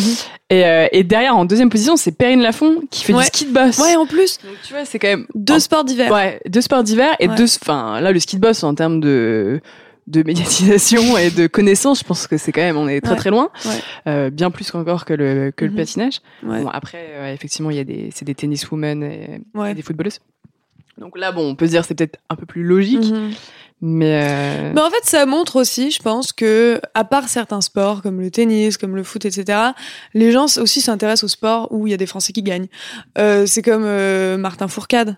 mhm. Il a rendu sa discipline connue, mais euh, je pense qu'à la base, euh, c'était pas quelque chose euh, auquel les gens s'intéressaient forcément. Il a rendu sa discipline connue parce qu'il il avait beaucoup de, de, de résultats, puis euh, euh, ça a intéressé les gens. Et je pense que c'est ça aussi, euh, Perrine Lafont, et puis c'est ça aussi moi. Et puis euh, euh, ça montre aussi que, que ben, en- avec des résultats aussi, ça, les gens s'intéressent, euh, s'intéressent à ça, s'intéressent au beau palmarès. Et puis, euh, et puis c'est cool aussi qu'on ait, euh, ben, malgré que ce soit des sports qui soient pas connus, on Mm. arrive quand même, euh, grâce à nos résultats, à, à ramener euh, de, l'intérêt en fait. Et, je- et pour rebondir là-dessus, mais il y a une question qu'on pose à toutes nos invités, Ouais.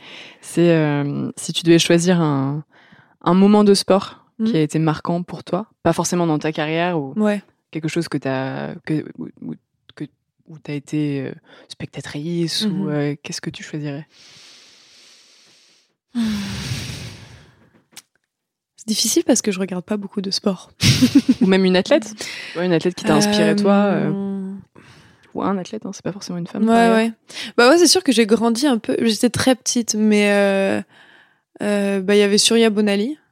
Je pense qu'elle a beaucoup, beaucoup, beaucoup, beaucoup marqué le patinage et elle en, elle en, elle en, elle continue aussi de. Je pense que son, euh, son influence continue d'avoir effet. Je pense sur euh, le sport féminin, puis euh, ben le patinage féminin, puis Mhm. euh, tout ça. Et je pense que c'est, elle a, je pense, elle est un peu immortelle pour ça. Ça, ça m'a beaucoup marqué pour ça aussi. Bah, par, par rapport à ce qu'elle représentait aussi. Je pense que même, même ça encore, c'est, euh, c'est pertinent, alors que c'était il y a super longtemps, mais c'était, une femme, une femme forte, musclée, de couleur. C'était l'inverse opposé de- des autres filles et puis de, de ce qu'on attendait du patinage et ce qu'on attend encore, c'est ça qui est triste. Euh, mais, euh, mais elle a, je pense qu'elle avait vraiment une belle, euh, euh, c'était une belle athlète, quoi. Avant d'être une belle patineuse. En fait, c'est ça qui l'a rendue une belle patineuse, Mhm. mais c'est une belle athlète. Et ça manque encore dans le patinage aujourd'hui des beaux, des belles athlètes. Euh, et puis ça manque, en fait, c'est parce qu'on on n'encourage pas ça assez. Euh, de la force, des muscles chez les femmes. Et c'est dommage. Parce que c'est beau. et, euh, et plus récemment, on va dire que c'est, je pense, Javier Fernandez. Mhm. Je pense qu'il est assez inspirant pour ça parce que euh, on parle de la France où le patinage c'est pas populaire, mais alors l'Espagne. Euh, L'Espagne, c'est alors c'est fou. Ah, c'est des millions, des millions. On a, enfin, il y a personne qui regardait ça avant, quoi. Mais Mhm. vraiment, mais littéralement personne. Il y a pas vraiment de centre en Espagne. Il y a, enfin, je dirais, euh, l'Espagne, c'était vraiment pas du tout, pas du tout un truc populaire.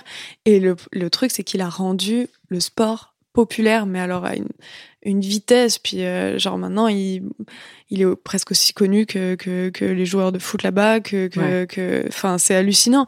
Euh, cet hiver là, vers Noël, on est, euh, on est allé faire un, on avait participé en fait à un spectacle que lui il organisait, et c'était dans une arena à Madrid. Il y avait mais des milliers, des dizaines de milliers, de milliers, de milliers de spectateurs pour voir Javier en fait.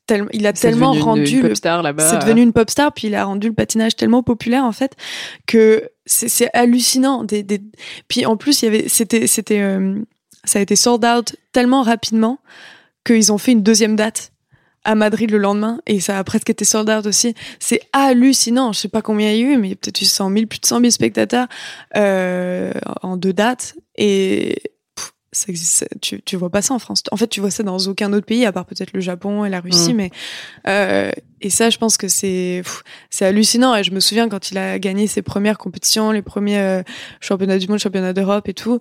euh, en fait, c'était hallucinant de voir un Espagnol comme ça. euh, se hisser à la première place puis rester je pense qu'il combien de fois sept fois champion d'Europe un truc Mmh, comme ça ouais, je sais même plus mais euh, c'est hallucinant c'est hallucinant pas, pas parce que bah, évidemment parce qu'il est bon et tout mais euh, d'avoir euh, d'avoir réussi à, à ériger son sport. à euh, ériger, ouais, à ériger son sport, à ériger pays son, pays euh, dans le sport aussi, alors que c'était un pays qu'on voyait jamais dans les patineurs avant. Euh, je pense que ça c'est, bah ça, ça, ça, m'a beaucoup beaucoup marqué. Ouais. Ok. J'avais une petite, une petite question un peu rigolote aussi. Ça, c'est mes, trois Ouais. lectures- c'est mes trois lectures du moment. Oh Ok. voilà, c'est- on s'est dit, ça allait être la petite, la petite question un peu. Je lis ces trois bouquins en ce moment. Ouais. Euh, J'ai lu beaucoup de livres euh, sur ce sujet aussi. c'est vrai. Ouais. Ouais, alors, je, je le dis parce que vous ne voyez pas les livres, on vous Oui. les publiera pour que vous puissiez voir euh, ce que je lis en ce moment. Donc il y a le, le best-seller de Roxane Gay qui s'appelle euh, Bad Feminism, Mhm. Feminist, pardon. Ouais. Euh, Il y a un autre, un autre livre qui est un peu plus sur une thématique un peu différente euh, d'Esther Perel qui s'appelle Je t'aime, je te trompe, avec euh, en dessous marqué Repenser l'infidélité pour réinventer son couple. et un troisième, et un troisième livre de Lorraine Kandel, alors je vais peut-être désolé, j'ai mal le prononcer, mais Lorraine Kaltenbach, ou pas Kaltenbach, et Clémentine Portier-Kaltenbach, qui s'appelle Championne, et c'est sur des histoires de femmes dans le sport. Ouais. euh, qui ont été des pionnières dans leur discipline euh, et qui ont été des femmes euh, voilà, sportives dont on ne connaît d'ailleurs souvent pas l'histoire. Si tu devais choisir un livre, tu prendrais lequel et pourquoi? Euh, alors, ben, Bad Féministe, je, j'ai, alors je l'ai pas lu, mais j'ai vu des conférences, beaucoup de conférences de Roxane Gay. We are not just women. We are people with different bodies, gender expressions, faiths, sexualities, class backgrounds, abilities, and so much more. We need to take into account these differences and how they affect us as much as we account for what we have in common. Without this kind of inclusion, our feminism is nothing. Ouais. Et je- plusieurs fois, j'ai voulu lire le livre, mais j'ai jamais trouvé. Enfin, à Montréal, j'ai jamais trouvé en français, puis j'avais un peu la flemme de lire en anglais. Ouais. Donc finalement, j'ai jamais acheté, mais j'aurais pu et j'aurais pu le lire. euh, Oui, ça m'intéresse. Après, il y a Je t'aime, je te trompe, repenser à la fidélité pour réinventer son couple. J'ai lu des dizaines de livres sur ce sujet. J'ai pas lu celui-là, mais j'en ai lu des dizaines. Donc euh, C'est une thématique qui t'intéresse? oui, beaucoup. C'est vrai? Oui. Euh, et donc je pense que je choisirais championne parce que euh, ça me parle pas du tout. Je l'ai Mhm. jamais vu. J'ai, je pense, que j'ai pas lu de livres euh, similaires. Euh, donc je pense que je choisirais celui-là. Ouais. Elles ont conquis l'or, l'argent, le bronze. Ouais, non, je, je choisirais celui-là, Ouais, c'est sûr. Je te le conseille, c'est hyper intéressant et c'est là qu'on se rend compte que, euh, bah, là, c'est souvent des, des histoires qui, dans les années 1900, dans les années 1800, et que, eh ben, c'était, c'était compliqué. ouais. bah je pense que je vais le lire. Et c'est, et hyper, euh, c'est hyper inspirant. Ok. Et enfin, euh, ma dernière question pour Mm. clore cette interview, qui est la question qu'on pose à chaque fois à la fin. Ok. Le podcast s'appelle Championne du Monde. Oui. Tu es championne du monde. Oui. No- notre championne du monde, notre vision de la championne du monde est très vaste Oui. pour le coup. Tout le monde, toutes les femmes sont plus ou moins des championnes du monde à nos yeux. Oui. Donc toi, tu l'es vraiment. Mais quelle est du coup ta définition d'une championne? Euh, ouais, bah c'est clair, bah c'est clairement un état d'esprit en fait. Que ce soit dans le sport ou ailleurs, je pense que c'est clairement euh, un état d'esprit. Puis c'est en fait c'est plus avoir la, la cultiver cette force mentale de toujours vouloir se dépasser. C'est ça, je pense. Pour clore euh, cette, euh, cette interview, si tu devais euh, choisir une musique qui nous accompagnerait sur cette fin d'interview, ce serait quoi? Euh, D'abord parce que j'aime le jazz, puis parce que j'aime la féminité. Euh, ben je vais dire euh, For Women de Nina Simone. Merci beaucoup, Gabriella. Bah, merci à toi. Merci pour ton temps et merci pour cette conversation qui était très intéressante. Et j'espère que ça pourra peut-être euh, aussi euh, ouvrir l'esprit ou en tout cas faire réfléchir un petit peu ce qu'on s'est dit pendant cette interview-là. Oui. Oui. Merci beaucoup et puis bonne continuation à toi. Merci beaucoup. Salut.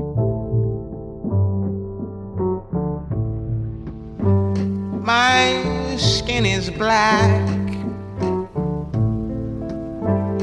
My arms are long.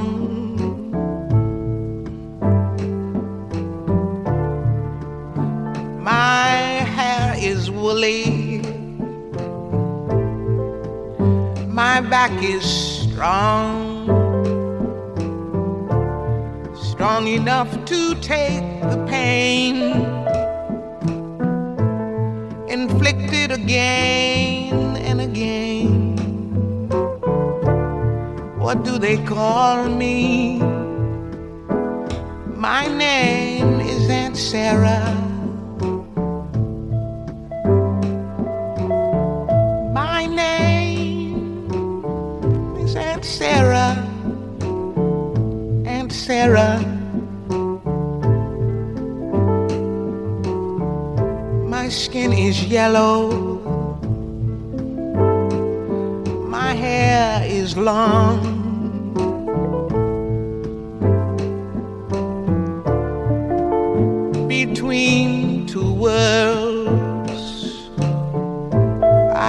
be long. My father was rich and white. He forced my mother late one night. What do they call me? My name is Saffronia. Merci pour votre écoute.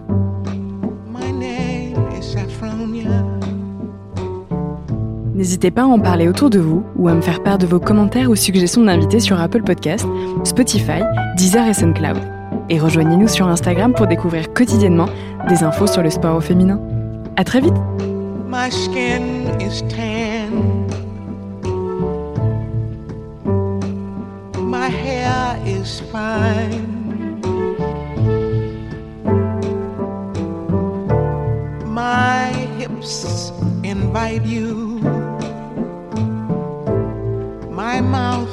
Like wine.